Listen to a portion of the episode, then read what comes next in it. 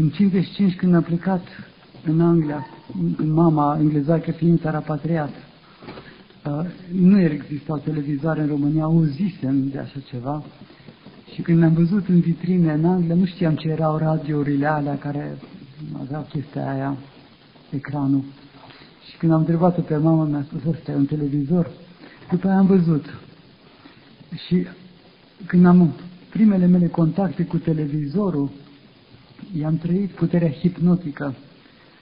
Era o perioadă când programele în Anglia erau încă puține, televizoarele erau alb și negru uh, și televizoarele la care aveam eu acces aveau ce numeau un părinte la noi numai două posturi, aprins și stins. în comparație cu bogăția pe care aveți astăzi. Și aprins fiind, trebuia să vezi ce era acolo și ce ți se prezenta. Și la orele la care eu într-o perioadă puteam să am acces la televizor, uh, nu era niciun program care era de vreun interes pentru mine. Aș fi vrut să văd un film cu cowboy sau mai știu ce. Dar era numai pentru mine plictisul cel mai desăvârșit. Dar nu puteam să-mi desprind ochii de pe televizor. Și când am văzut lucrul ăsta, mi-a dat, acum înțeleg că Dumnezeu mi-a dat o hotărâre că eu nu o să am în viața mea televizor.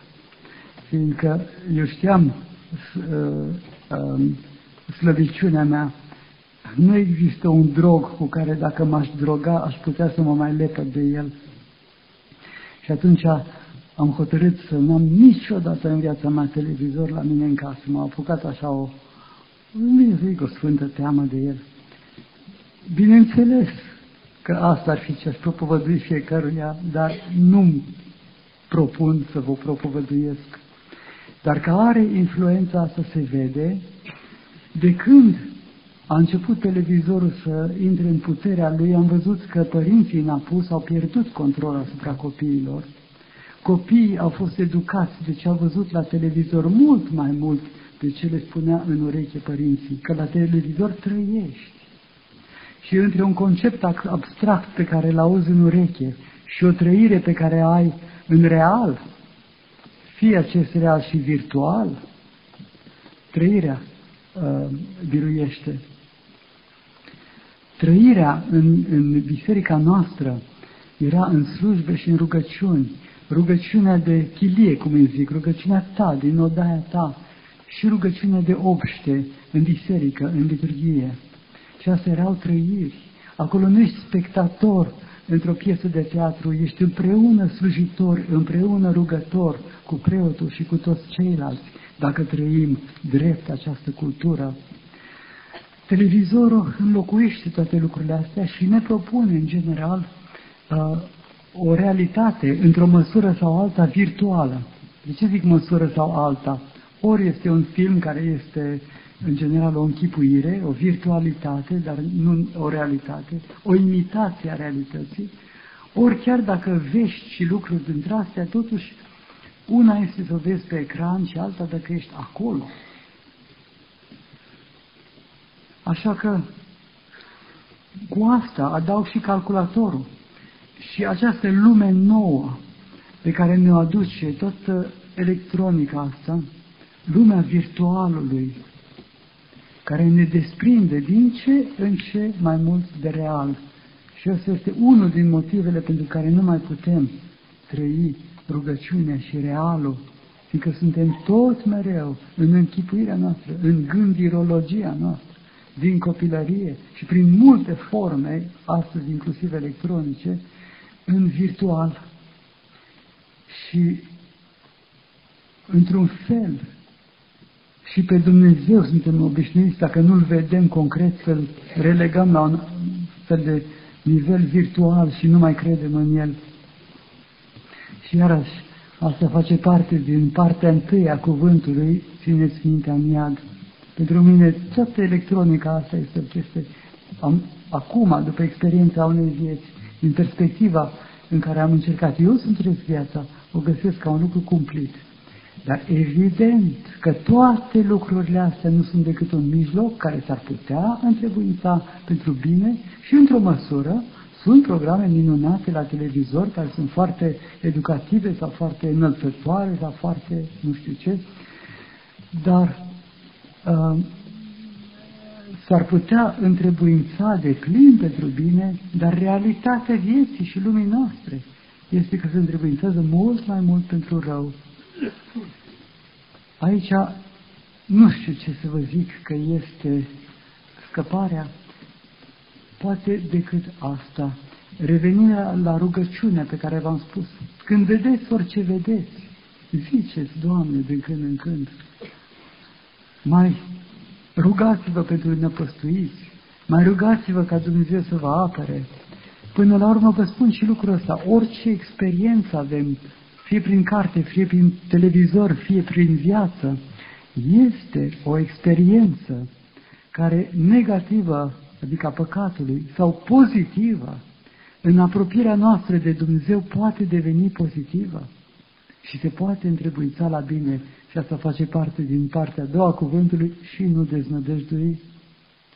Și precum vedeți, vorbeam de Maria Egipteanca, dar de multe ori s-a văzut în perioada filocalică, mai ales a bisericii, dar și înainte și după, că uneori păcătoșii cei mai mari, așa cum îi socotim noi, nu știu cum vede Dumnezeu lucrurile, devin sfinții cei mai mari.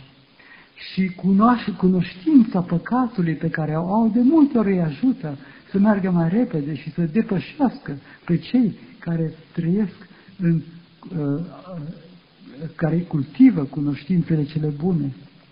Și aici este un paradox, nu că am putea propovădui viața de străbălere ca un mod de mântuire, dar iată că Dumnezeu face ca și viața fiului risipitor, dacă se întoarce fiul risipitor către Dumnezeu, să devină mântuire. În ce fel? Um, socotesc că toți cunoașteți pilda fiului risipitor din Evanghelie. Uh, când fiul risipitor vine acasă, uh, că s-a pocăit de faptul că a risipit uh, averile tatălui, moștenirea lui pe păcatele lumii astea și vine înapoi la dragostea tatălui, cine de acum îl va mai scoate, îl va mai ademeni altundeva decât la dragostea tatălui? Ce alt păcat va putea să-l păcălească și să-l ducă uh, iarăși din casa tatălui?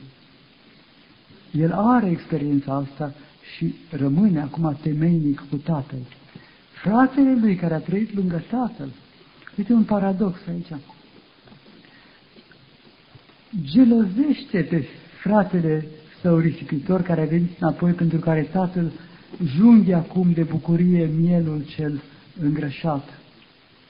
Și iată că fiul care a trăit în curăție și în dreptate se ispitește într-un fel în care nu s-a așteptat, de invidie, că tată, tu mie niciodată nu mi-ai dat măcar un ied, dar când vine uh, fiul tău acesta care ți-a risipit avuțiile, acum pentru ele junghii și vițelul cel îngrășat.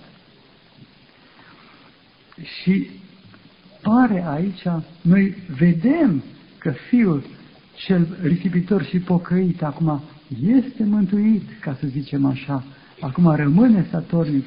De mântuirea celui care a trăit bine, încă nu suntem siguri. Dar, iarăși zic, nu că putem zice de calea fiului risipitor că este cea mai mântuitoare sau trainică, fiindcă dacă această cale a pierzaniei prin pocăință ar deveni mai trainică, apoi dintre toți Sfinții, Maica Domnului ar fi cea mai mică, fiindcă ea a trăit în cea mai desăvârșită sfințenie și curăție din pruncia ei, pa poate chiar din pântecele Maicii. Deci adevărata cale este calea Maicii Domnului, dar ce vreau să zic este că Dumnezeu lucrează așa de paradoxal, încât de multe ori în experiența vieții noastre, ce pare a fi cel mai rău, devine în mâinile Dumnezeului nostru cel mai bun. Deci, și viața noastră, mai tragică decât oricând, uh, conține, îmi vine să zic, făgăduințe poate mai mari decât oricând. Da? Domnul să vă arate fiecăruia, mai ales prin duhovnicii voștri, uh, dar prin toate mijloacele pe care le știe Dumnezeu să vă arate taina asta. Dar uh, închei la întrebarea asta iarăși cu cuvântul pe care să-l aveți ca plasă de siguranță pentru orice fel de eventualitate. Țineți mintea în iad, dar nici acolo să nu deznădăjduiești. Și îmi vine să zic mai ales acolo,